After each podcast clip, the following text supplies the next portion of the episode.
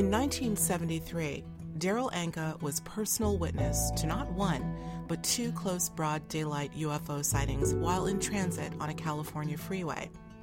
Feeling on some level that these sightings were part of an unraveling for him into the true nature of reality, he urgently set out to understand much more about the universe in which we live. This journey led him on a quest that has now lasted over 30 years.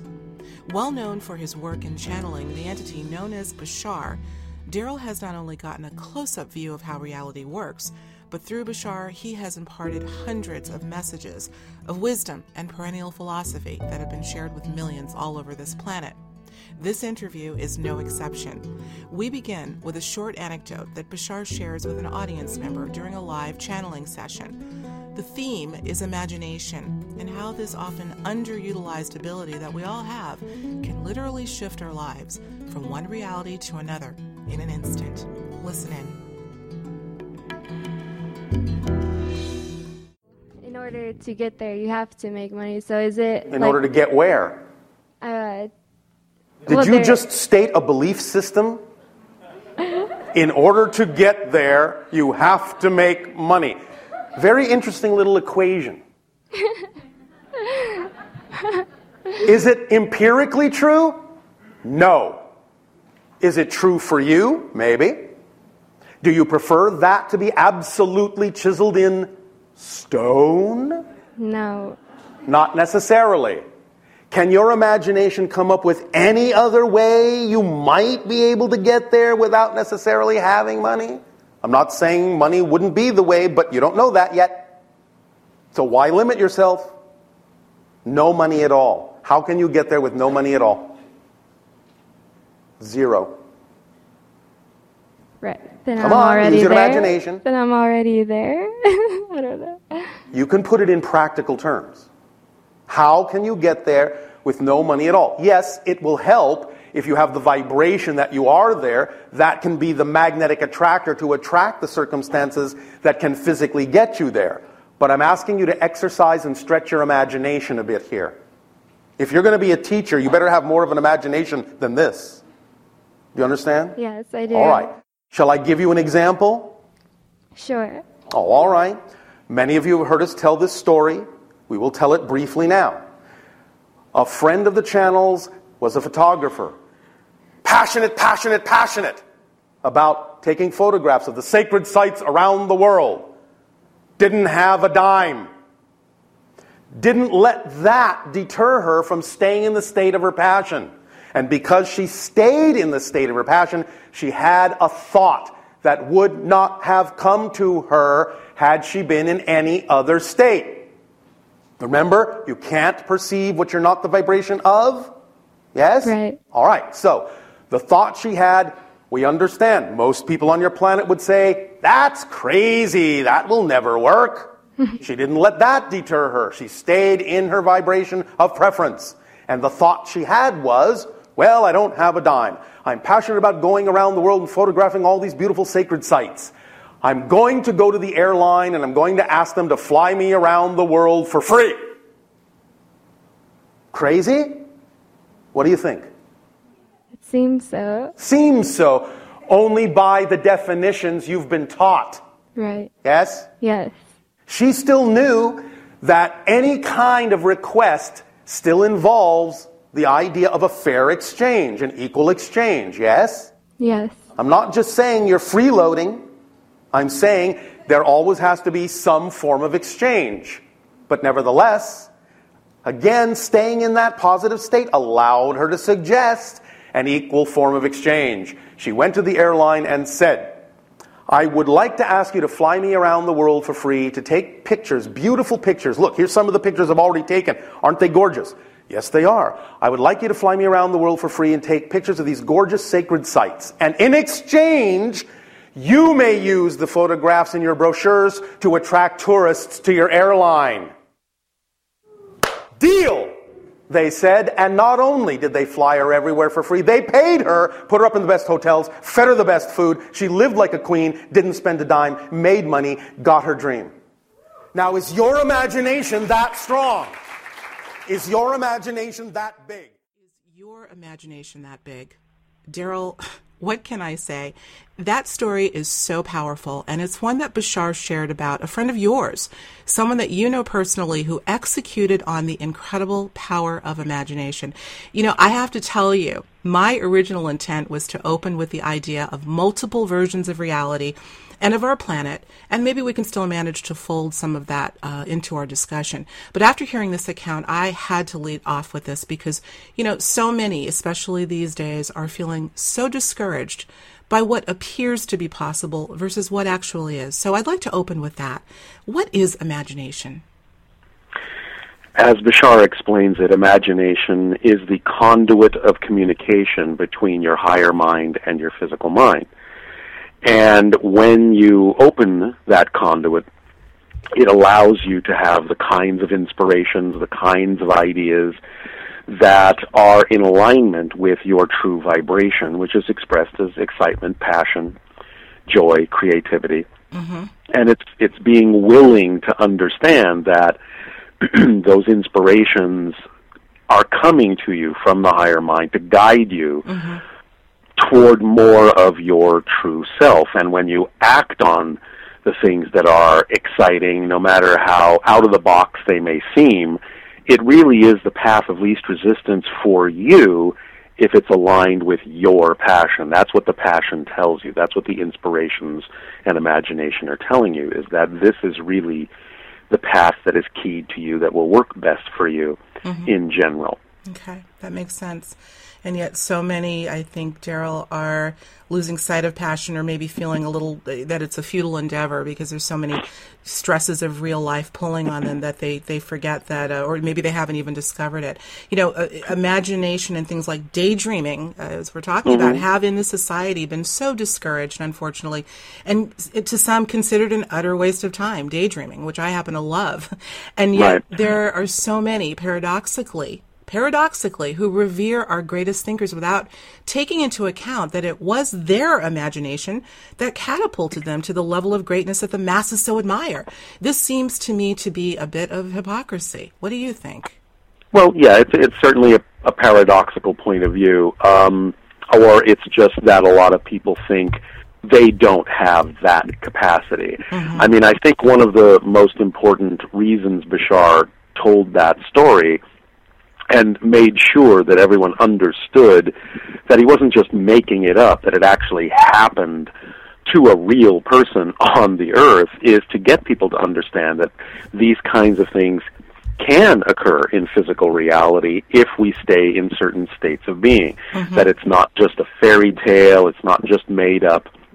It is actually the way life works Absolutely. when we get into alignment and into flow with our true energy. So he wanted to ground it, so to speak, in a very realistic situation. You know, and then there are other stories uh, of other people that either I know or other people know um, that he often uses as examples, again, to make sure people understand that if it can happen to them, it can happen to anyone because they are just real people living daily lives, and it's just the only difference between what happened to those people and what may what may be being felt by the average person is just that these people were willing to stay in a positive state, to stay in alignment with their true vibration, and then these are the kinds of things that occur. Mm-hmm.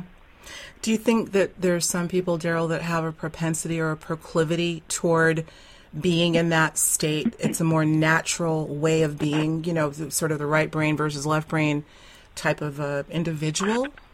Well, certainly, but again, I think a lot of it has to do with what we were allowed to do or what was allowed to be okay when we were growing up. I mean, certainly a lot of this is we're either taught out of it.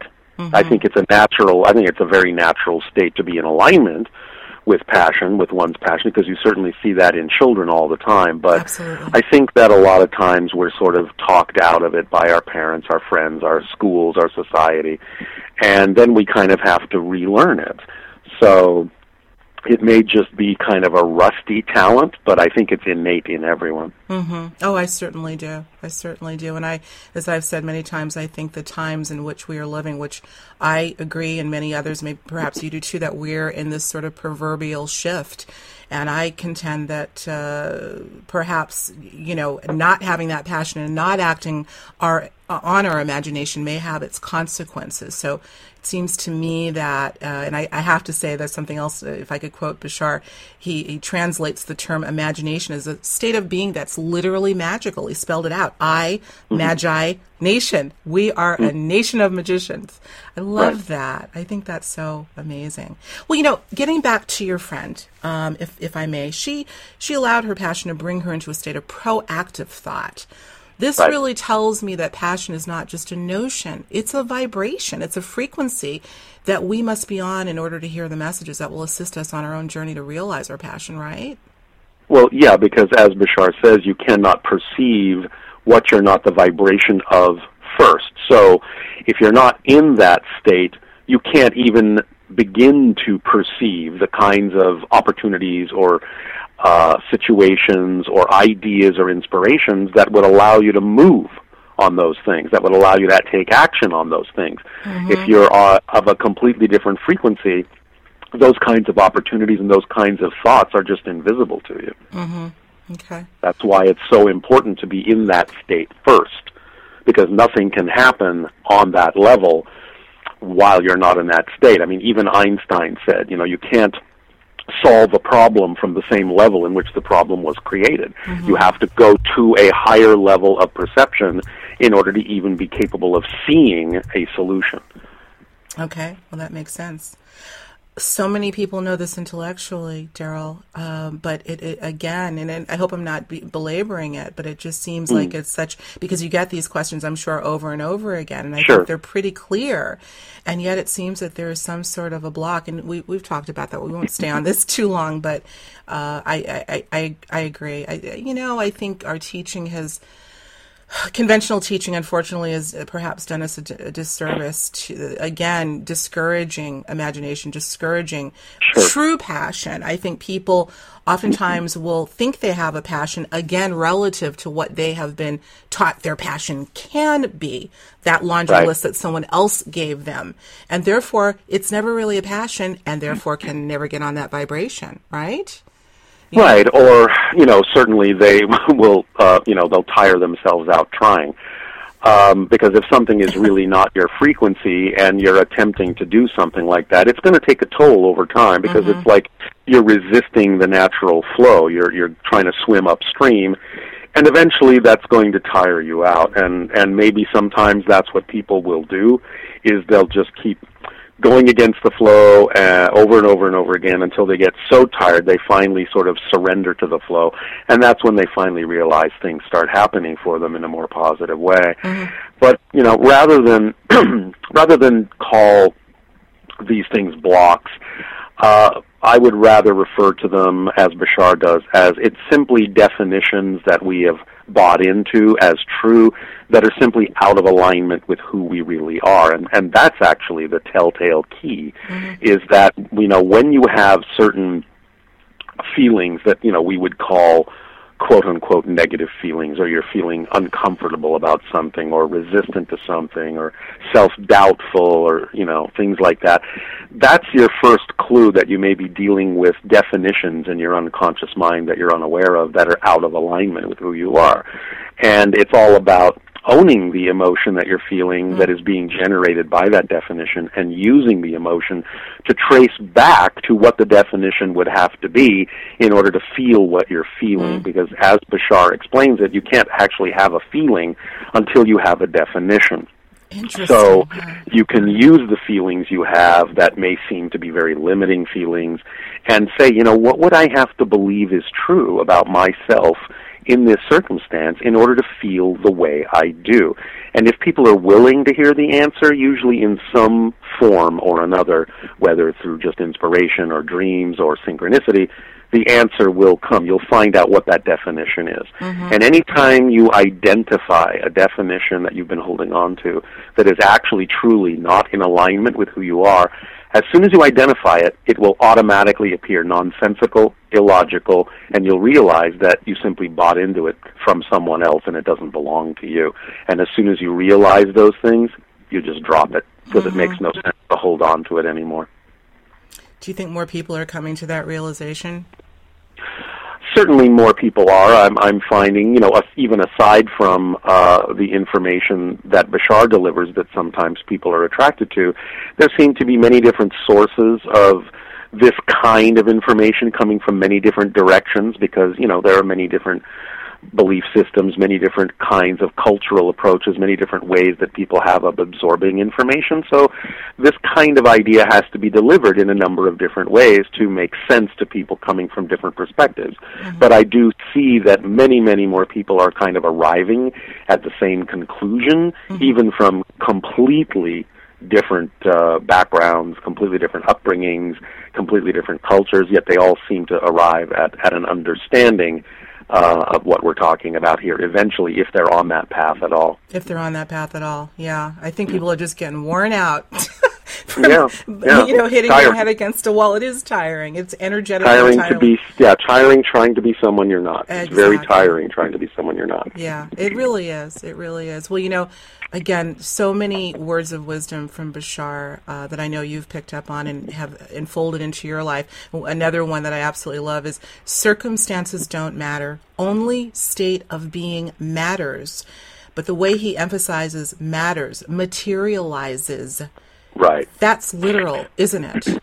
Yeah, basically what he's saying is it's the state of being that generates the circumstance, not the other way around. Now, it's possible that if our beliefs and definitions are unconscious, we may not recognize that they're generating that circumstance, and we may think that the circumstance is creating our state of being.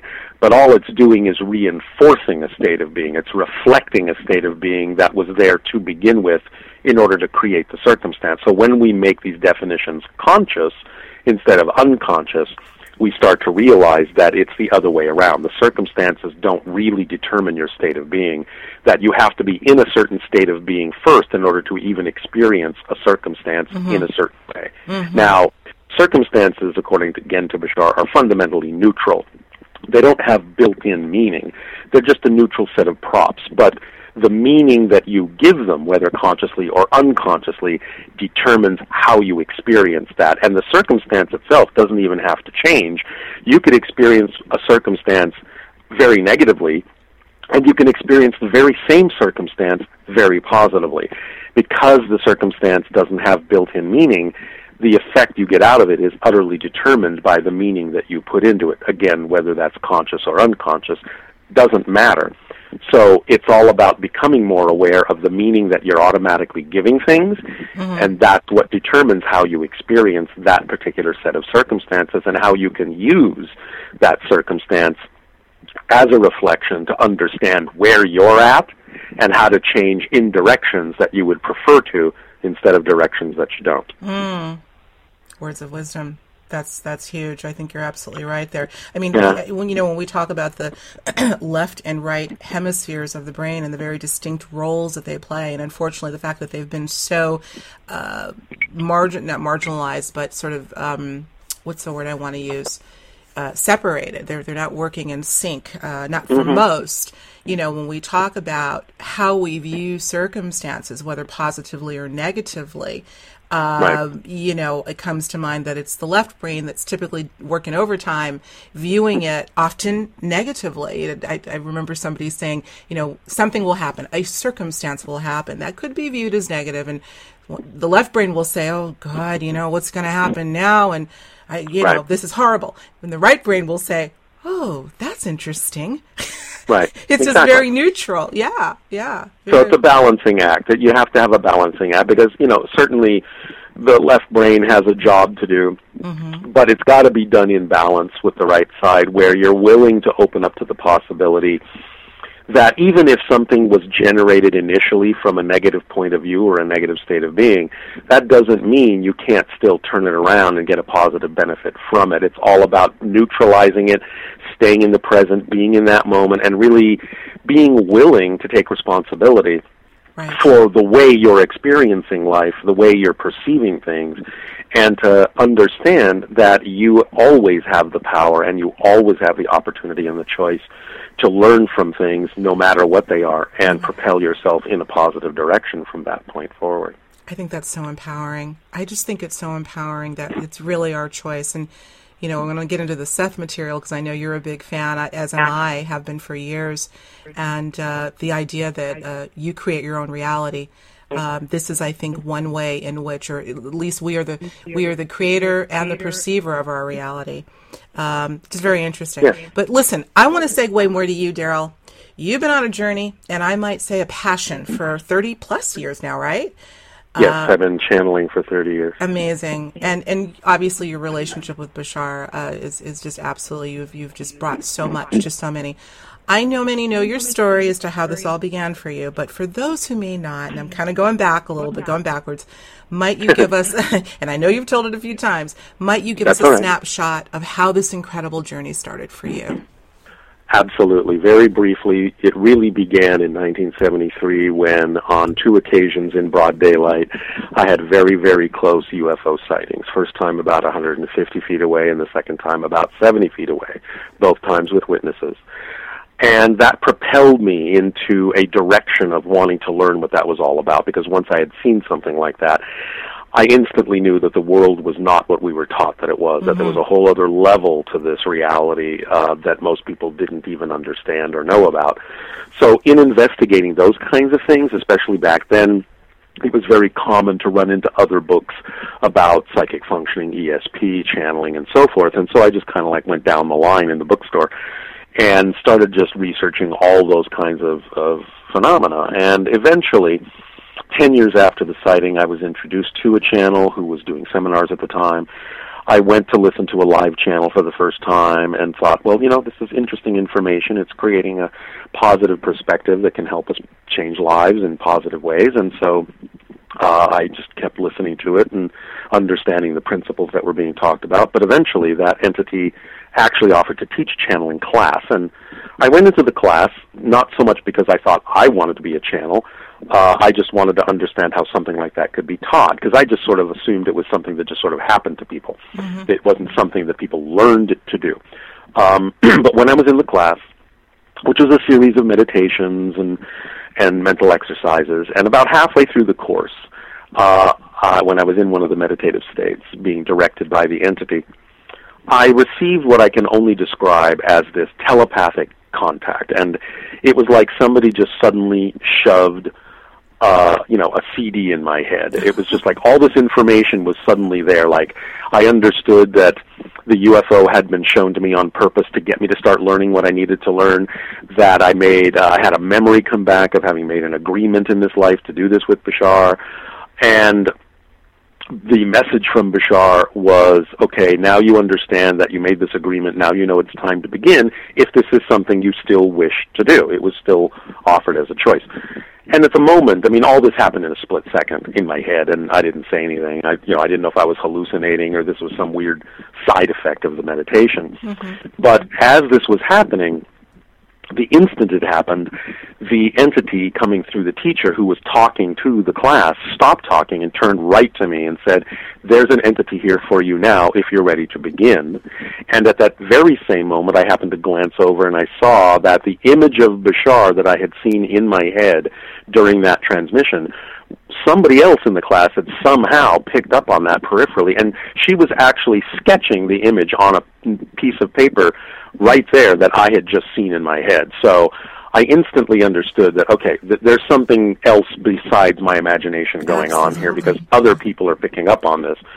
And so because I already knew that it didn't really matter whether anyone believed or whether I believed that Bashar was real, I already knew that channeling was an altered state, a legitimate altered state that could actually allow one to tap into things, information, energy on a much broader level, a different perspective, and that it could bring through information that would be beneficial to people. And for that reason alone, I decided that I would keep practicing the channeling and see where it would lead. Well, one thing led to another, and eventually a woman came along who was doing the first doctoral thesis paper on the connection between psychology and channeling, and she needed subjects to study for her paper, and I became one of her subjects. And, you know, we would go to her house, and she would invite her friends over, and she would sit in her chair and take notes while I would channel to her friends. And we would do this once a week, and then the next week there'd be like, you know, twice as many friends. And then the next week there'd be like three times as many friends. And word of mouth kept spreading, and people started hearing about it in other cities and other countries. People were making recordings and sharing them. And so eventually I started getting invited to other cities and countries to do the channeling, and here I am 30 years later, and I'm still doing it. Phew. You know, I have to tell you, I just saw some images, some pictures of you in the channeling state in the early days. You still, Mm-hmm. you still look good, man. You look a little different, but you still. it's been a it's Well, been thank you, yes. 30 years. Wow, that is a long run, a long run. You know, you mentioned. Um, that you recall having when you when you had this initial sort of interaction that you Mm-hmm. do recall having made the agreement you had a memory Yes, a memory came back Really? from some level of my consciousness of having actually made an agreement to do this in this life with Bashar. Was it a very lucid memory? Do you recall uh, how many details were given when you had this memory?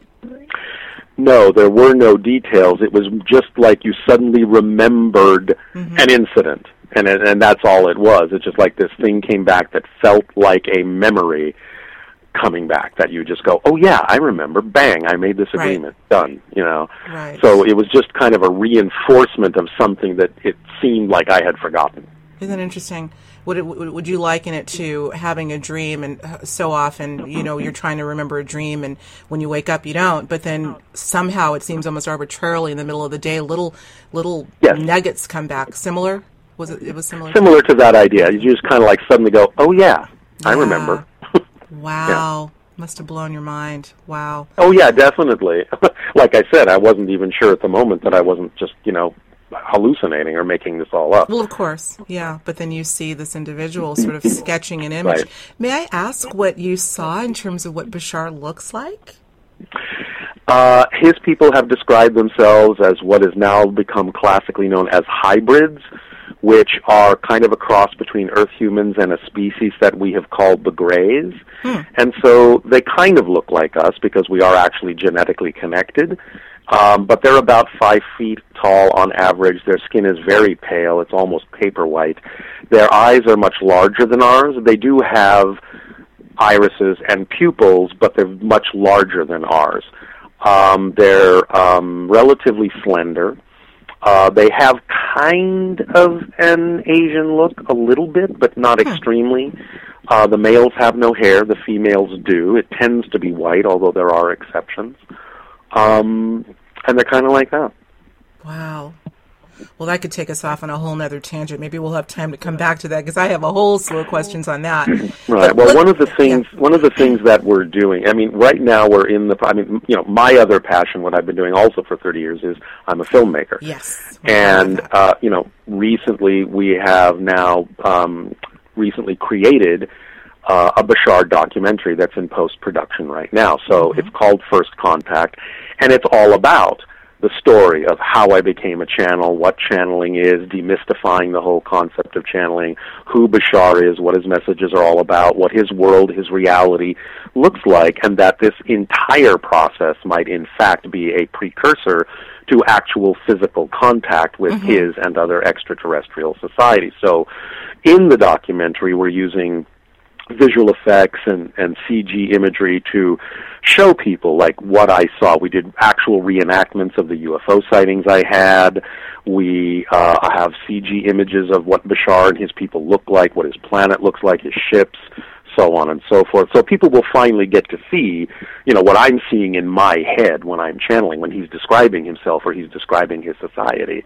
And people will get to see what I saw when I had the UFO sightings and all of that. So we're very excited about this and, and, um, hopefully sometime, uh, this coming year in 2015 we'll be able to get this film into film festivals and see if we can't get it distributed. Absolutely. Well, I got to tell you, you beat me to the punch, man, because I wanted to spend all the whole back half talking about First Contact, because I know that that's going to be so exciting, and so many of uh, fans of Bashar and of your work will want to see that. Maybe we can even retouch that before we close out, because I really Oh, wanted course. to spend some time on that. But uh, let's do let's stick with the, uh, the your uh, well, not initial, but once you started to have an understanding of your connection to Bashar, you've described Bashar as being a future version of yourself. And, you know, yet as we consider that idea that past, present, and future may be playing out concurrently, Right. might this other version of you, a future version of you called Bashar, exist right now in one of these other versions of this planet? Almost like a back to the future idea, but all existing right now. Well, it does all exist right now, and I use the term future because that's what most people understand from a linear perspective. That's how we would view his reality, as if it is in the future. But yes, he exists in a concurrent parallel reality on another planet that exists at exactly the same time ours does. Uh, but it's just that from our linear perspective, we would consider him as being in the future. Okay. but it's the same idea, the same. It's like saying it's the same soul in two different expressions mm-hmm. at the same time, and that's the reason. The fact that everything does exist at the same time is the reason why he can actually communicate through me. Because if I really was in the past, or really he really was in the future, there would be no connection the very fact that everything exists at the same time, even though it may not seem to, is the reason that the connection can actually occur. Exactly. Because all exist in the present. Yeah. This to me may be one of the strongest evidence of what we call simultaneous time. I know Seth, uh, Jane Roberts Seth material spends a lot of time talking about that whole idea and probable realities, etc. That, Right. So does uh, Bashar, yeah. yeah, I know. I know. Well, well, speaking of Seth, let's talk about that for a little bit because I know that you're Mm-hmm. very, very familiar with that material. And I have to tell you, that was really a paradigm shifter for me many years ago. I've written extensively on on Seth's work, and he's inspired a lot of what I've had to say. Do you, you know, because you're obviously so uh, intimately familiar with Bashar, and you're also familiar with the work of Seth. Do you think that they there's some connection there in terms of where they may come from? Are they has that ever been discussed? Well, yes, to some degree, not extensively. I mean, Seth, as I understand it, is a what we would simply recognize as a disembodied spirit of someone who once incarnated on Earth. Bashar is actually a living extraterrestrial being who has mm-hmm. ability to make a telepathic connection with me and has many traits that spirits exhibit because they're so highly evolved, Right. but he actually is a physical being. Okay. That's, and they come from you know in a sense he actually does come from another world literally you know a civilization. Um and they understand the idea of the spirit level and and so on and so forth.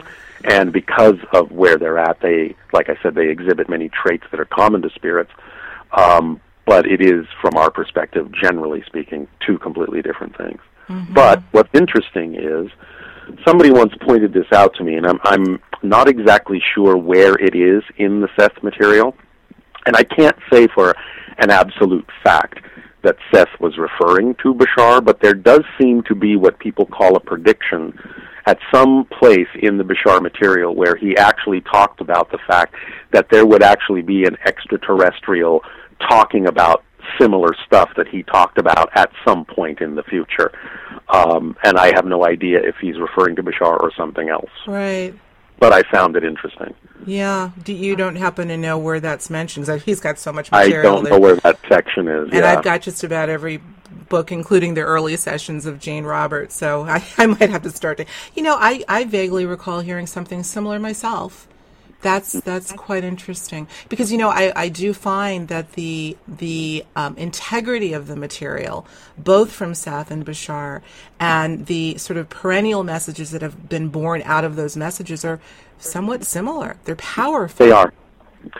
Yeah, they are, and like I said, it's just kind of it's it's interesting to notice that no matter what the source, when you really key into the basic understanding of the existence of creation, a lot of the information does overlap. A lot of the information does have uh, a similar perspective, even though it might have a slightly different resonance to it or a different uh, uh, a different delivery to it. No question. Okay. We're going to bounce a little bit. I'm kind of going on my intuition to to to, Sure, sure. To uh, see where we go next. I want to let's see where shall we go. I want to go back, uh, perhaps to that initial sighting, uh, Darryl. Uh, now I know you had mentioned that uh, back in I'm sorry, 1970. Three. Three, 1973, the year that we moved into this home, actually. Um, you said that you had some individuals with you in the car. I believe you said they were family members, right?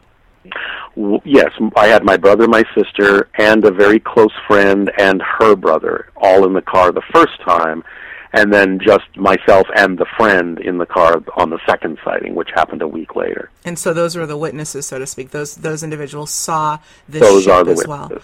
I've heard. Yeah, and- go ahead.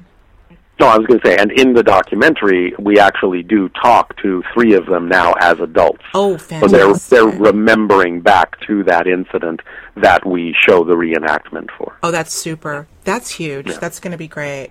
Well, the reason why I bring that up again, Darryl, is because I've heard you mention that although you and your people that were in your immediate um, area in the car with you uh, witnessed this ship, you Mm-hmm. had perhaps looked around. I think you were on the freeway and Right. did, and noticed that perhaps others were not seeing. I could not see anyone else looking up at this thing, and I know that that actually is a phenomenon that happens quite often in certain UFO sightings, where it seems as if the the frequency, so to speak, of the sighting is something that only a few people are tuned into, and other people just simply don't even notice it. Now, that may have been the case. I don't really know because obviously I couldn't get out of my car and question anybody. Um, but yes, I everyone in the car saw it solidly, and I couldn't see that anyone else driving near us was looking up at this thing. I find that fascinating. I too have heard that that there there perhaps is some sort of a frequency, a vibration that the, the witnesses are on, and perhaps the a consciousness connection that's made between the entities Right. in the ship and the, the experiencers. Um, Right. You know, if you are not of a certain acceptance, even you you won't be shown that. Uh, Right. So I do find that interesting. The other thing is, you know, we talk about. I want to kind of talk a little bit about the this idea of multiple versions of reality.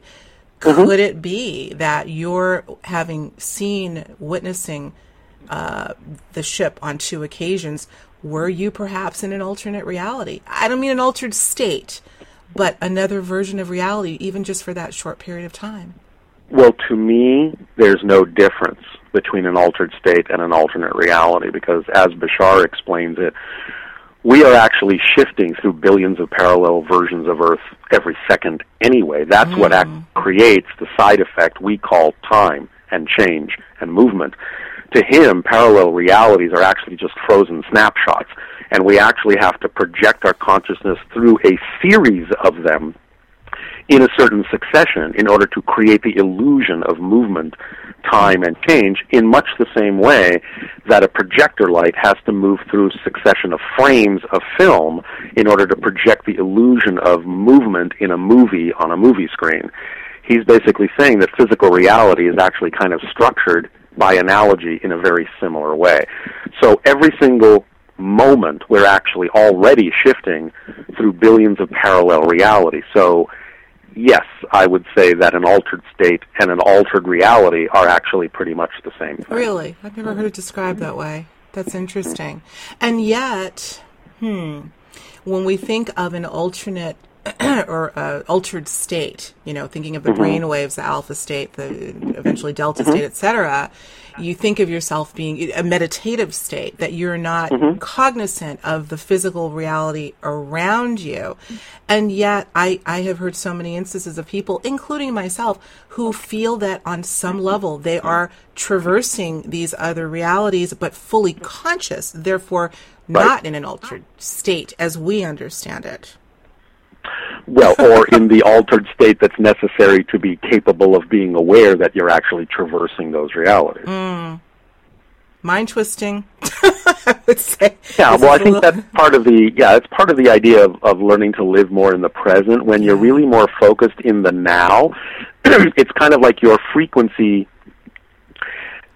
your consciousness starts matching the frequency of the shifting that you're doing and you start recognizing that you actually are traversing all these altered states and yet at the same time you start recognizing that all these altered states exist at the same time. So it's kind of this weird paradoxical point of view and weird experience that's sort of I'll just this is probably a very crude analogy, but I do think that this is connected to it. Mm-hmm.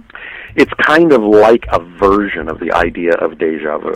I can't believe where, that. I was just going to say yeah. deja vu. Go ahead. Yes. Yeah, exactly. because as Bashar has explained it, look at what's happening in the experience that we call deja vu. You know what's about to happen because it feels like it's already happened before. So you're looking at the idea of a forward arrow of time and a backward arrow of time overlapping simultaneously, where you experience two different realities or a multitude of realities at the same time and are aware that there are multiple realities overlapping at the same time. I am, if you could see the expression on my face right now, Daryl, as you were about to go into this quote crude analogy, I thought it was a great one. I was literally typing the word deja vu before you mentioned it. And that's another thing that happens when you're living in the yep, moment is I way know. more synchronicity because everything is connected. so it. that's not surprising anymore, and I think it's going to be experienced. I agree more and more and more by people who really get more aligned with themselves. Synchronicity, in that sense, just becomes par for the course. Par for the course. In fact, that's a big part of my platform. Uh, those that know my work uh, know that synchronicity is something that I've talked about in great detail, and and I really do feel that it's something that needs to. I, I believe it's literally a language that the universe speaks, and mm-hmm. it's something that you don't look for. I have clients that say, "How do I? I'm looking for synchronicity." I said, "Oh, I don't know if you look for it as much as recognize it." And right. I think exactly. The, right. And the more that you acknowledge it, the more. Uh, you know, I even tell people say aloud synchronicity. I think we might start to magnetize more of that type of experience. So fabulous. Wow. Right. and I also I also believe that it's one of the ways that the higher mind actually communicates with us. Mm-hmm. There's no because when we experience that, then we're understanding that we're more in alignment with the information coming from it, and that's again why we experience it at such a heightened level of apparent sort of magic. You know mm-hmm. what I'm mm-hmm. saying? Absolutely. Do you think you, you have made reference to these times that we're living in right now? Do you think that the things like deja vu, uh, synchronicity, uh, other so called anomalous experiences will become even more, uh, uh you know, um, the norm, if you will? Yes, yes. I, I think that that's one of the symptoms, so to speak, of the upliftment of consciousness and the mm-hmm. expansion of consciousness, is you start perceiving things in a very different way. You start perceiving that things are one thing, expressing itself as many different things, expressing itself in a very connective and associative way, and you just start seeing things from that perspective rather than so linearly. Mm-hmm. You know, I'm thinking about the work of Dolores Cannon. I'm sure you're familiar with her mm-hmm. work and her Convoluted mm-hmm. Universe uh, series. And I believe maybe in the last one, she really focuses on this eventual splitting off of worlds. And the way she describes it, it's almost as if they're, it's a physical splitting off. I don't know yes. how I feel about that, but what's the correlation there, Darryl, with what we're talking about with the many, really the many worlds theory, quantum right. physics? Yeah, exactly. Well, I think it's an exact correlation. In other words, since we're, since we're shifting and splitting all the time, uh-huh. I think that what she's simply referring to is the idea that as we determine for ourselves what vibrational state we prefer more and more and more and more, we take ourselves down a series or a path of parallel realities that we start shifting through that start to take on a quality more often that is starting to become more and more differentiated from paths that other people might be taking that are not vibrationally compatible with that. And so we start feeling or experiencing more and more distance between the reality we keep experiencing mm. and a reality that other people might be experiencing until such time as it may be that that splitting based on our insistence on a particular frequency may make it so that it's no longer possible eventually in the years to come to experience anyone or anything that is not vibrationally compatible mm. with the reality stream we prefer, which means that other people may no longer be being perceived in our reality anymore, but they may be perceiving something in their reality that is very different from ours, and it would be representative of the kind of split that Dolores is talking about. That's really interesting. Yeah, I've I've heard reference to the way you've described that, and I'm wondering if that's not happening to some degree right now. I mean, you know, you think oh, always, this, constantly. Yeah, Yeah, but I mean, even more visible to uh, mm-hmm. to those. You know, you think of those that are have sort of this. I don't want to. I don't want to be polarizing or you know present sure. sort of these opposites, but the people that are, for instance, in the alternative space that are definitely more rooted in what we're talking about versus those who are still holding on for dear life to what I call the brick and mortar reality. Those mm-hmm. are two very dichotomous, you know, positions mm-hmm. to be in. I've thought about that. Could it very well be that in time we may not, those of us that are on one side of the fence may not perceive those on the others and vice versa? Just... Yes, because it is actually a physical shift. Yeah. Because it's a physical shift all the time. That's how we create our physical experience. Because it is just a projection. It is just an illusion of consciousness. There's no solid physical reality outside of our experience or consciousness of it. So the idea that we're constantly shifting that way is determining what we experience physical reality to be. Mm-hmm. And Bashar has sort of used um, a different analogy for that, and he basically used the analogy of a train station, where you have all the tracks in the station are all next to each other, they're all lined up, but the different trains, when they leave the station, go off in different directions. And so he's kind of like saying, well, you know, the tracks start diverging more and more and more and more, and they get farther and farther apart as this train is going to one city and another train is going to another city. So basically, he's saying be on the train you want to be on because the farther apart the tracks get and the farther apart the trains get, it may be more difficult for you to figure out how to jump from one train to another hmm. because then they might be so far apart, they might be beyond your horizon to even imagine how you could catch up to them. So he's urging everyone, get on the train you want to be on sooner before it gets too far away from the station. I love that analogy. And I think this brings us full circle about passion you know, there's mm-hmm. the train of passion. Once you've discovered it, then there's the train of survival, the train of what you've been taught. I think that's right. a perfect analogy. Wow. Well, you know, again, speaking of passion and, and, imagination and creation, I want to spend the balance of our time talking about first contact because, Darryl, I know that one, and, and, I am sending energy your way. I know this is, I know this is going to come to fruition in a big way. Oh, it is. So te- I, have heard you talk about, if you don't mind, I would like to, to, dig in a little bit more to what we're in store for.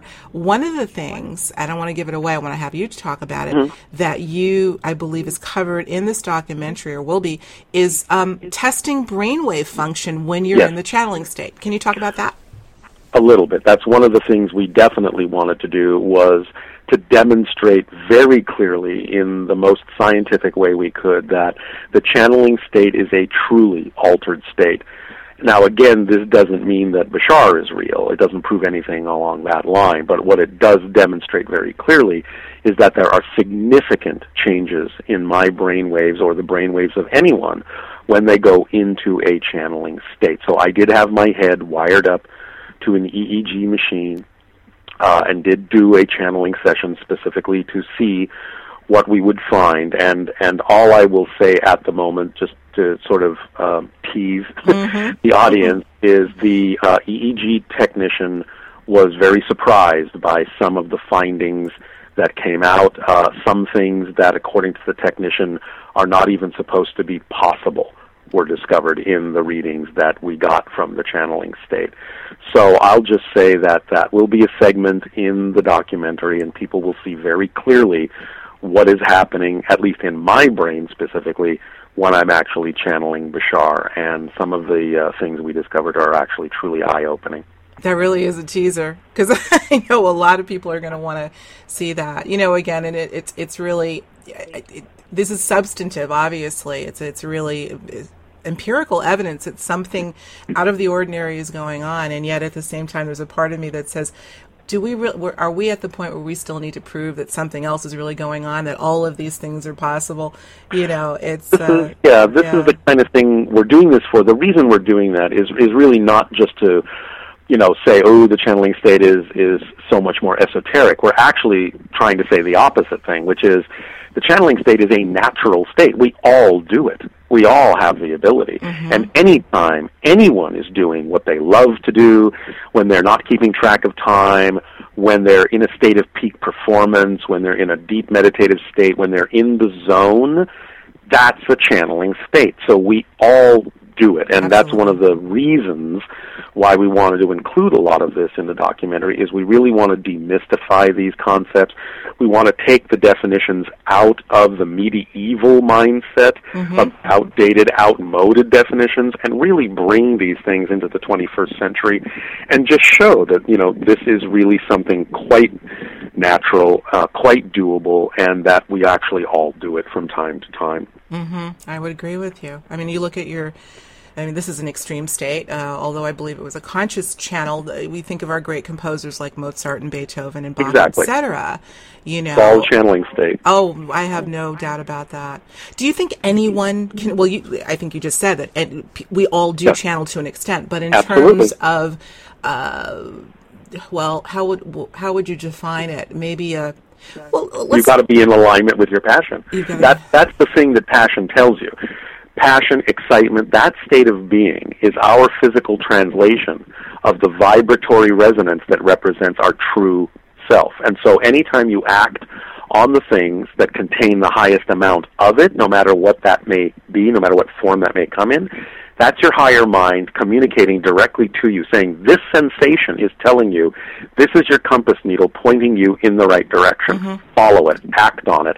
And when you do, more often than not, you will be acting from the channeling state in the things that you do. And you'll have inspiration, and you'll have activities, and you'll have opportunities, and all these things that will all key into that state and allow you to continue to expand that state of excitement by moving in that direction and being willing to remain aligned to that energy. That's mm-hmm. how it works. This is, in from Bashar's point of view, this is not you know, this is not just a philosophy. As far as he's concerned, this is actually physics. You're just vibrating in accord to the resonance that is most representative of your unique signature frequency that makes you the unique being that you are in creation. And by staying aligned with it, by acting on that excitement, you're going to experience the path of least resistance in your mm-hmm. life because you're flowing with your true frequency instead of resisting it. Mm-hmm. So, as far as he's concerned, this is just nothing more than a physics lesson. Yep, I agree. I absolutely agree. Do you think that there might be, uh, Darryl, any physical barometer? I mean, we think about the senses, the feelings that are coming from the heart, the the solar plexus area, uh, smell. I don't know any type of a physical barometer that might. uh, Obviously, in addition to the fact that we're feeling good about doing something, we're in our passion. That might give us a trigger that we're on the right track. Well, I do experience myself, and I know other people have that when you do stay in that state, when you keep choosing that state and acting from it, you certainly have a much more um, strong sense, stable sense of emotional balance, mental balance, uh, spiritual freedom, uh, creative expression. You just feel more fulfilled. Uh, things happen in your life in a very magical way. You experience more concepts of abundance. I mean, yes, you constantly get feedback from creation when you're in that state that supports that state. So, not only in your body, but in the reflections that you get around you, and, and all sorts of things. Absolutely. It's constantly reinforcing itself, constantly self perpetuating, and constantly self guiding. Uh-huh. I agree with you. Okay.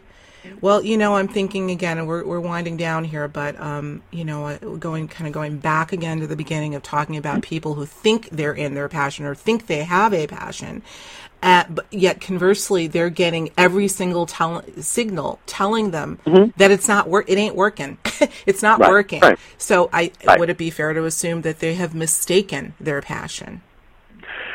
Generally speaking, the definition of following your passion means it's the path of least resistance. So if mm-hmm. you're feeling that kind of resistance, then that might be a clue that you might be banging your head against a brick wall instead of simply turning left and going in the direction that you really need to go in. I would mm-hmm. say that, you know, that's oversimplified, but generally, yes, I find that to be true. Mm-hmm.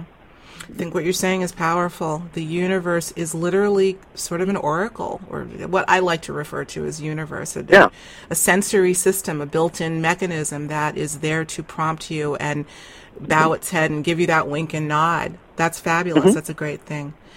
Yeah, and when you're in the proper state, it's easier to see those signals. Mm-hmm. Because, again, remember, if you're not in that state, it's much more difficult to see those signals because you're not vibrating in accord with the level those signals exist on. So if you just choose to be in the state of happiness, in the state of excitement, in the state of self support, instead of doubting your worth, doubting yourself, all these kinds of things, buying into fear based ideas, then you stay in a state where it's much easier to see those signals, those signs, those road markers that will unerringly guide you into circumstances that are much more representative of who you prefer to be. Mm-hmm. Again, it's just like vibration to like vibration, but if you're not that vibration first, you just can't see those things. Mm-hmm.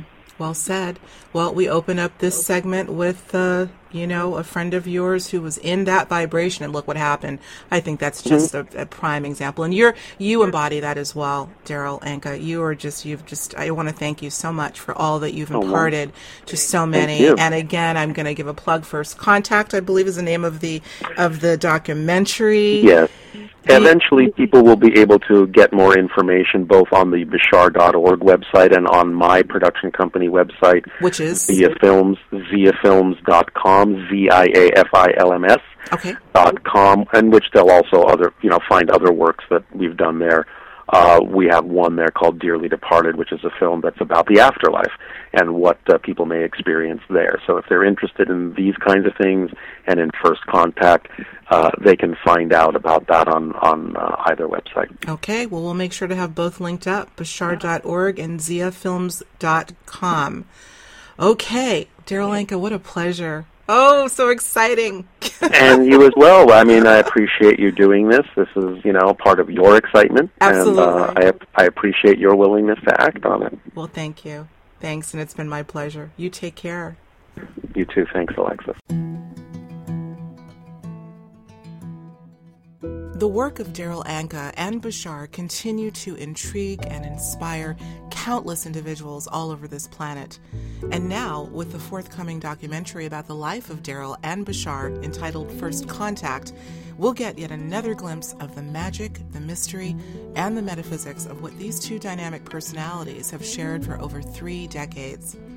If you'd like to learn more about the work of Darryl Anka and where you can find out more about the messages of Bashar, please visit the links we've listed below this interview.